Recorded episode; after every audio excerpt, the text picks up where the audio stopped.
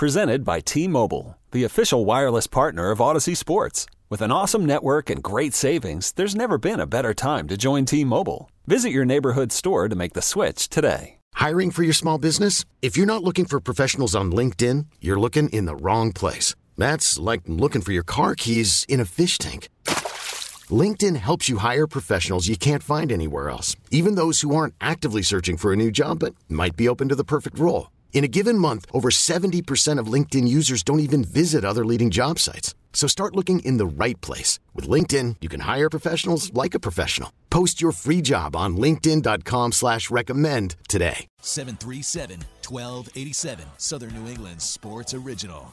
1037 WEEI.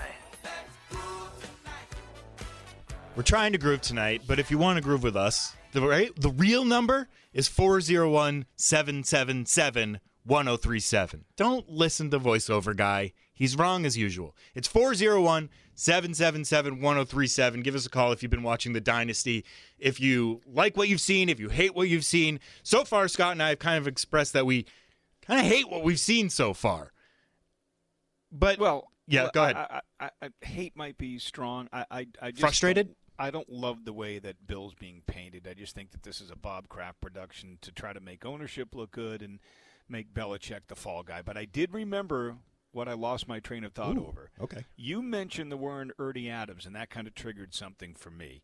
You are a thousand percent correct that you know the Ernie Adams stuff is really good, and him saying that he'll take those secrets on Spygate to the grave is just like I think if that's not an admission of guilt, I don't know what is. but you know, you know Belichick. Part of what makes Belichick a great coach is he's looking for every conceivable way to get an edge over the opponent. And the evil genius behind all of that was Ernie Adams. I mean, nobody helped him come up with those edges like Ernie Adams. So um, that's that was point number one. Point number two, and and I hate to go back to this because I've belabored this point since Spygate unfolded back in 2007. But the fact is, I will always defend Bill Belichick and the Patriots or Spygate for one reason and one reason only, and that is the way that the league worded the rule. Belichick found the loophole in that rule. Okay, so the rule when they got caught filming the Jets in the season opener in 2007, the way the rule in the memo from the league office that was sent to all teams was you're not allowed to film your opponent's sidelines and their coaches' signals, you know, from anywhere in the stadium, blah, blah, blah, blah, blah, for use in that game. Mm-hmm. That was the end of the sentence for use in that game. So to me, Bill Belichick saying, well, fine, we're filming from these locations in the stadium. We are pointing in that our opponent's sidelines and filming their signals, but we're not using them for this game. We're using them for future matchups. So the NFL, after the Patriots were caught, had to resend out a memo to all of the NFL teams changing that wording and taking out for use in that game. I think Bill Belichick found a loophole, which is why he was still doing it so brazenly. That's my opinion. You're probably right. But there was one thing that Ernie Adams did say in there that kind of flies against it, and it might just have been the way he said it, and it's, you know, nearly 20 years later, whatever it was. But he did mention about having a direct line of communication down to Bill. Yeah. That, that So- was damning to me. So that could be really, truly why is you weren't really circumvent, but until we found out that Ernie was talking directly to Bill in the game, that might be what kind of spurred it, and they oh, oh. just kind of left that out. I don't know. Oh, okay, but but what I'm but my my point on that it would be this.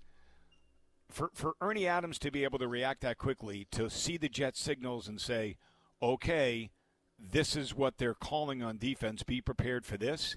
He would have had to have already seen tape of those signals from a previous game Sure. to be able to decipher it. So that's my whole point. Yes, Belichick was still filming the signals, but he was using that information for future matchups. So they already had jet signals on film, and that's why Adams could make you know convey that quick knowledge down to Bill through the headset. Fair, but it's also could be why they're saying you're doing it in game as well because yes, we've had it before and now we're doing it again. We're seeing whatever. I don't want to truly litigate uh, Spygate over and over again because it's been done, and I in a couple of weeks when we have to deal with Deflategate all over again, we'll go back to that too. Um, Can I give you another small takeaway? Right. Yeah, go ahead. Another small takeaway from from episode four. Yeah. So obviously, the 2007 season was the run of perfection, and it was ruined by the Giants in Super Bowl 42. Right. So having to relive that painful memory sucked because, man, that team they just were galvanized after Spygate, and they didn't just beat teams; they beat the crap out of teams. Yeah. Right. So uh, it, it, I mean, they were so close to perfection in immortality in the greatest season in NFL history, and they didn't make it. But and again, I, I, bet you there's not too many Patriots fans that will take this away from from that episode.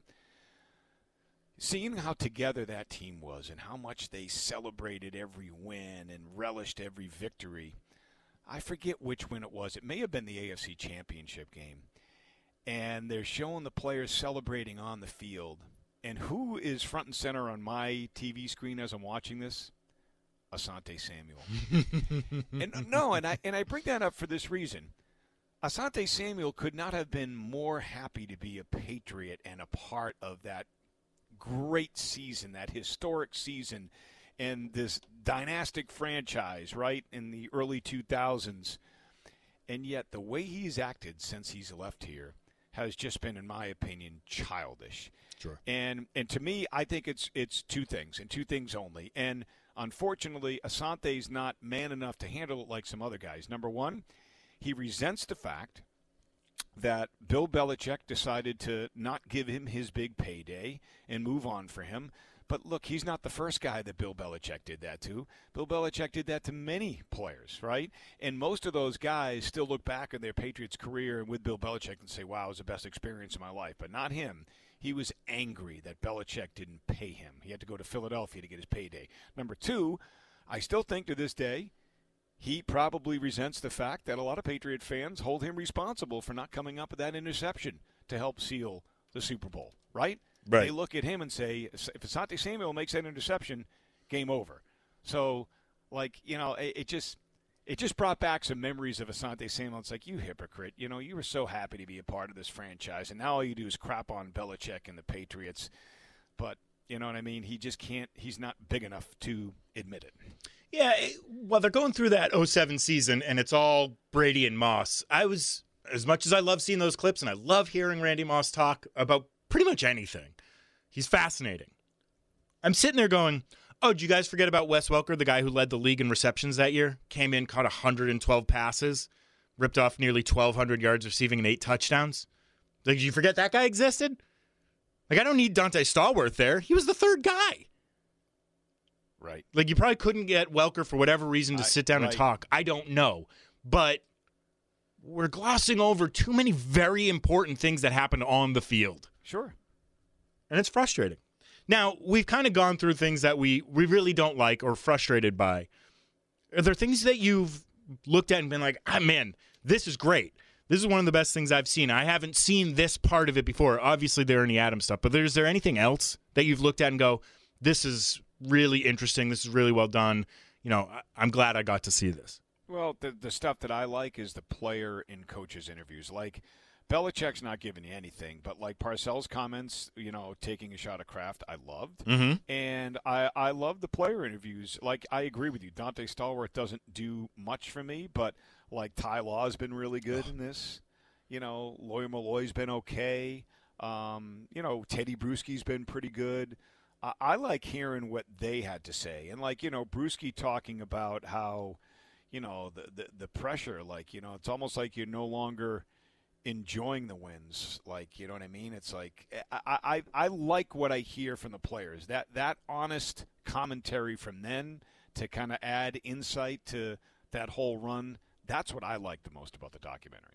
Yeah, it, it's been good. So I've, I've liked seeing Bledsoe talk more. Just always been a fan of Bledsoe, and he got somewhat of a raw deal, but it wasn't that big of a deal. It's not like they took his money away.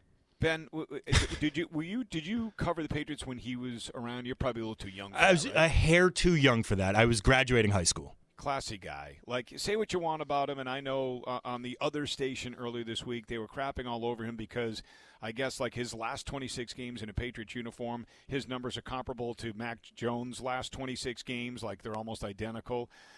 I don't care. I, I, I, I don't quite put him in the Bill Parcells category, but he, along with Parcells, helped turn the fortunes of this franchise around. He made New England love the Patriots and football again. And he handled his or his benching or his not getting his starting job back with absolute class. So I'm a big Drew Bledsoe fan personally as a human being. He's a great guy. Uh, there's no doubt Belichick made the right move in retrospect, sticking with Brady. But for people that want to crap on Drew Bledsoe, no, I'm not going to be one of them. No, love Bledsoe. He's been nothing but a class act. Every time I've had to deal with him, ask him for an interview, ask him to do something for a charity event, he's been always like gets back to me right away. He's very pleasant, very courteous to deal with. He's he's awesome. I absolutely love Bledsoe. I will always love Bledsoe and what he brought to the Patriots because you're right. Yeah, yes, uh, Parcells is probably the biggest reason for that, but number two is Bledsoe. Right there. Number two is Bledsoe, and yep. how fun those teams were for a little while. It got frustrating, but those teams turned the Patriots into kind of a perennial contender to a certain extent. Like, yes, they made it to a Super Bowl and they lost. It was frustrating. But without Parcells and without Bledsoe, you were still the dumpster fire of the NFL. They were the dumpster fire. Yeah. It was an awful, awful organization a terrible stadium, possibly moving to St. Louis, possibly moving to Hartford. Now that's Kraft, and that was Kraft playing the game of trying to get you know the taxpayers to pay the pay the bill up here. But without Parcells and without Bledsoe, you probably don't get the rest of this stuff. So one other thing I learned too, and this came from Bob Kraft during the documentary, was I knew when Orthwein sold the team to Kraft that Kraft had him over a barrel because he owned the stadium and the concessions and the parking lots and the land around the stadium. So like it wasn't a, a, good deal for Orthwein to remain a part of. Like he almost he forced Orthwein's hand to sell it to him. He had no other choice.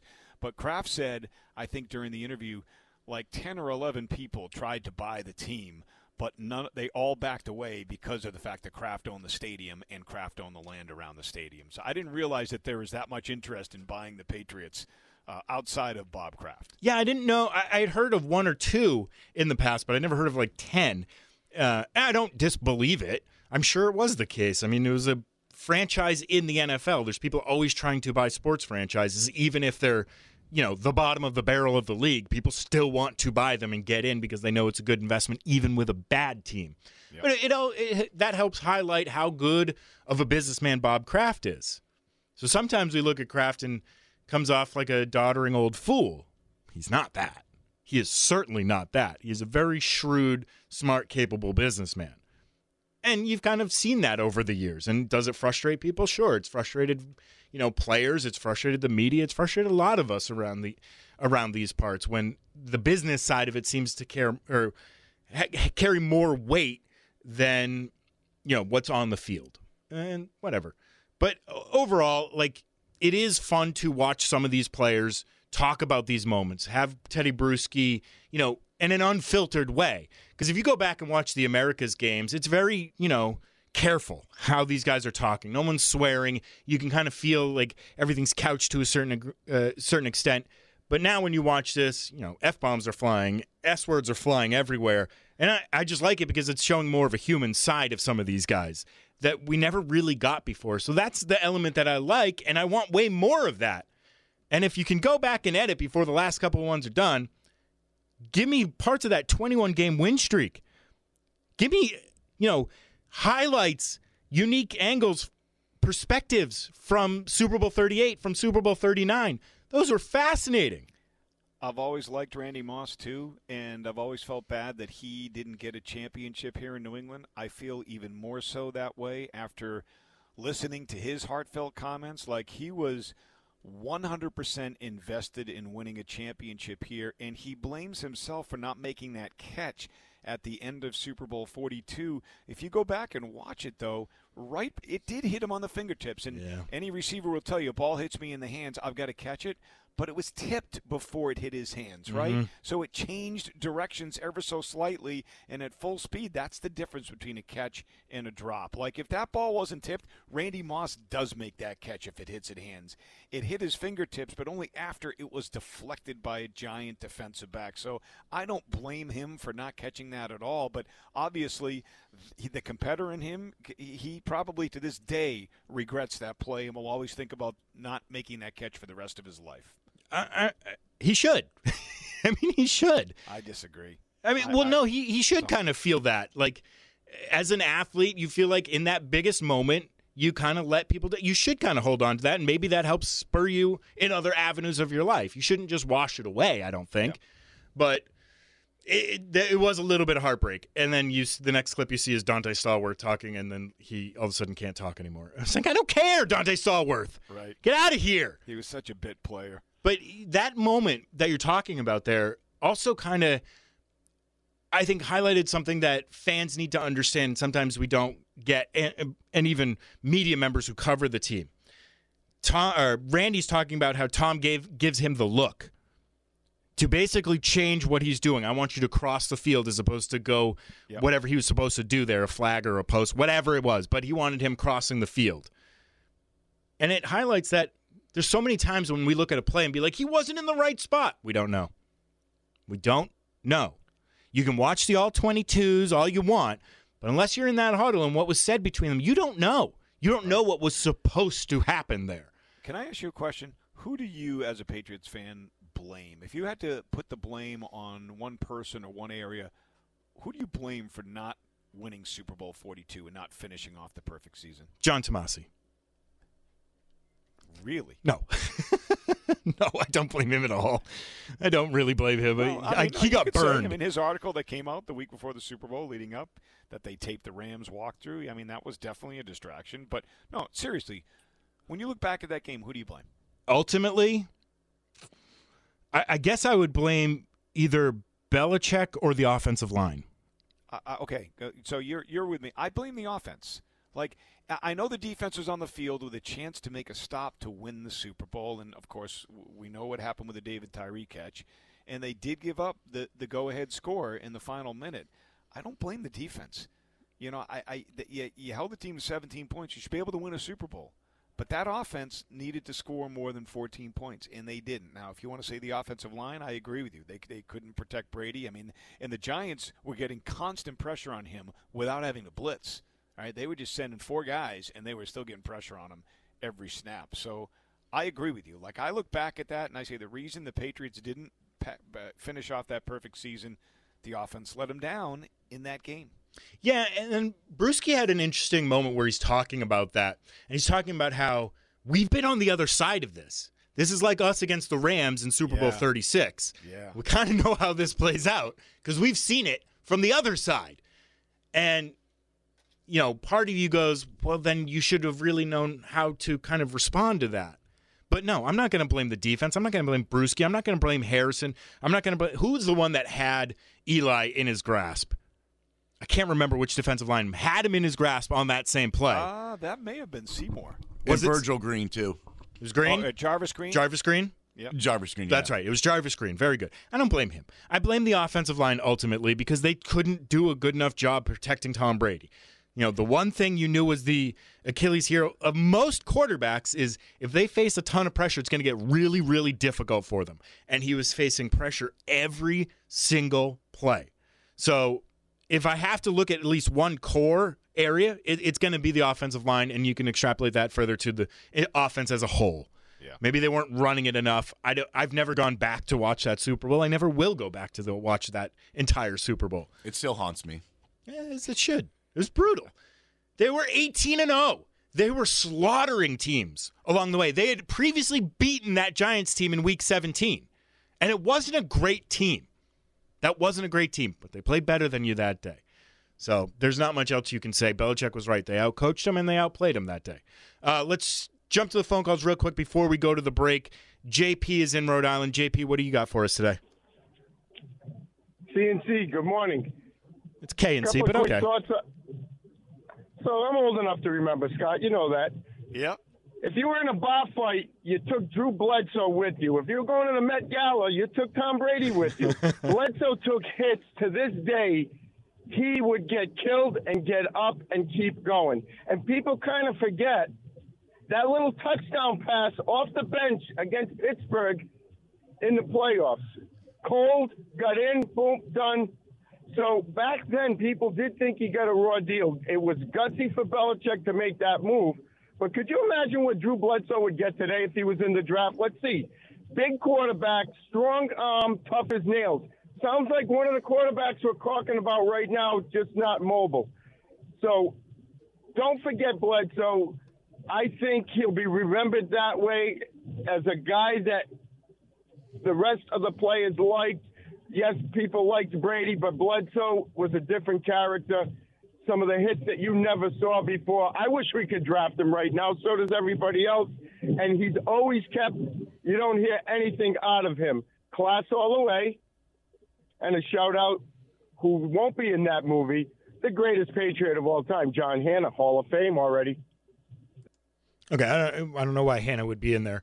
Not anyway part of the dynasty. Retired in what, like 87? No, I mean, like, I, lo- I, love John Hog Hannah, but yeah, no. But but his point on Bledsoe is a good one. I, I look, I love Drew, as you and I pointed out. He, he classy guy, on and off the field, and and I look at him as a lifelong Patriot fan who suffered through the lean years.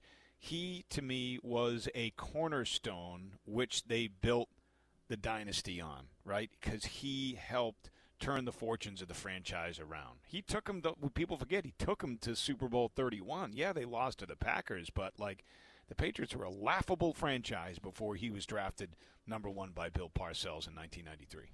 Yeah, I just, the other thing I they spend a lot of time on the decision to move away from Bledsoe to Brady, and I, I'm sitting there going, and I'm a little bit of a historian when it comes to the NFL, and go I mean, it's not completely unprecedented. It's not like we haven't had quarterback controversies in the past or, you know, a well-established starter getting benched for a new guy. Like we've seen these type of things happen in the past. It's not completely like, "Oh my god, this has never happened." You've never seen, you know, the number 1 overall draft pick quarterback all of a sudden being moved to the bench for this new kind of quasi hot shot. We've seen it. It happened with the Steelers in the 70s. Yep. You, had, you know, Terry Bradshaw goes on to win four Super Bowls, but I think in that first year, or maybe it was the second Super Bowl year, he got benched for Joe Gilliam for like six or eight games. Right. And then he had to come back in, and he was the man. And he was the number one overall draft pick like five or six years before that. So it's not completely unprecedented. It wasn't like it's like, this is the biggest ballsy move in the entire history of the NFL. It was a ballsy move, but I think it was a little overstated. Now, I agree. I agree with you. All right. Well, good. Then we don't have to talk I, about but, that anymore. But no, but but I, I think I, I do think that that was a big story, and and and there were fans and media members on both sides of the argument. Yeah, there are a lot of people that thought they should have gone back to Bledsoe because. You know, we, we now remember Tom Brady as this prolific passing quarterback. In 2001, he wasn't that guy. No. He was, by every definition, a game manager. He was asked not to screw up the game and make plays when he needed to. And, you know, I think coming off that loss to the Rams at the regular season loss where he had thrown a couple of interceptions, I think a lot of Patriot fans thought maybe that might be the time to go back to Drew Bledsoe. And that's when Belichick announced Brady as a starter for the rest of the year. And oh, by the way, all they did was win their remaining six regular season games and three playoff games. And then, of course, Pittsburgh, the AFC Championship game. He injures his ankle. Drew comes off the bench, leads them to the win over the Steelers. And you know, that was the narrative too going into the Super Bowl. Do you want a less than 100% Tom Brady if that ankle's still an issue? Or do you want to go with the known commodity, a healthy Drew Bledsoe? So it was a big deal. It was a big story. I wonder if now he Bledsoe had, you know, that that great touchdown pass to Patten and led him on that drive, but it wasn't like he came in and he was picture perfect for the rest of the way. There was that one drive, but everything after that wasn't very good. And I think people kind of forget about that. And if I'm Belichick and I'm looking at it and going, man, he's running out to the sideline. Oh, he's going to take the same exact hit that he took that is what knocked him out in week two. Like, I don't know if I can trust this guy moving forward. He took the same exact hit, same play, everything, and got crunched. Then he got up because he was a man, an absolute stud. But yeah, I, I think it was just all a little overblown. I lived through it. I, you know, a super fan at the time, watching, consuming everything. And then Ernie Adams said the one thing that I think every fan and every media member needs to hear and needs to remember. If you're not in the building, you really don't know. He's right. He's absolutely right. Uh, when we come back, I, I don't think we have any more thoughts about the dynasty. Maybe we'll sprinkle them in a little bit, but I do want to talk about the Patriots moving forward. I want to talk about Bill Belichick moving forward, and I definitely want to give give a little flowers to Matthew Slater, who just retired, and he is an all-time legendary Patriot. And we'll get that get to that next here on Cordischi and Kichen. This episode is brought to you by Progressive Insurance. Whether you love true crime or comedy, celebrity interviews or news, you call the shots on what's in your podcast queue. And guess what? Now you can call them on your auto insurance too with the Name Your Price tool from Progressive. It works just the way it sounds. You tell Progressive how much you want to pay for car insurance, and they'll show you coverage options that fit your budget. Get your quote today at progressive.com to join the over 28 million drivers who trust Progressive. Progressive Casualty Insurance Company and Affiliates. Price and coverage match limited by state law. Spring is a time of renewal, so why not refresh your home with a little help from Blinds.com? We make getting custom window treatments a minor project with major impact. Choose from premium blinds, shades, and shutters. We even have options for your patio, too. Blinds.com invented a better way to shop for custom window treatments. There's no pushy salespeople in your home or inflated showroom prices. Our design experts can help you find the perfect window treatments on your schedule. We'll even send free samples directly to you. Plus, we can handle the measuring and installation for you. Unlimited window treatments installed for just one low cost. And with Blinds.com, you'll always get transparent pricing, no hidden fees. Our free shipping and 100% satisfaction guarantee can put the spring back into your step and into your home, too. Shop Blinds.com right now and save up to 45%. Up to 45% off for a limited time at Blinds.com. Blinds.com. Rules and restrictions may apply. T-Mobile has invested billions to light up America's largest 5G network from big cities to small towns, including right here in yours.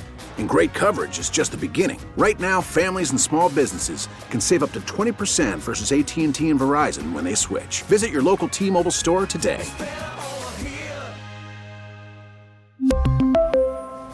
Plan savings with 3 lines of T-Mobile Essentials versus comparable available plans. Plan features and taxes and fees may vary.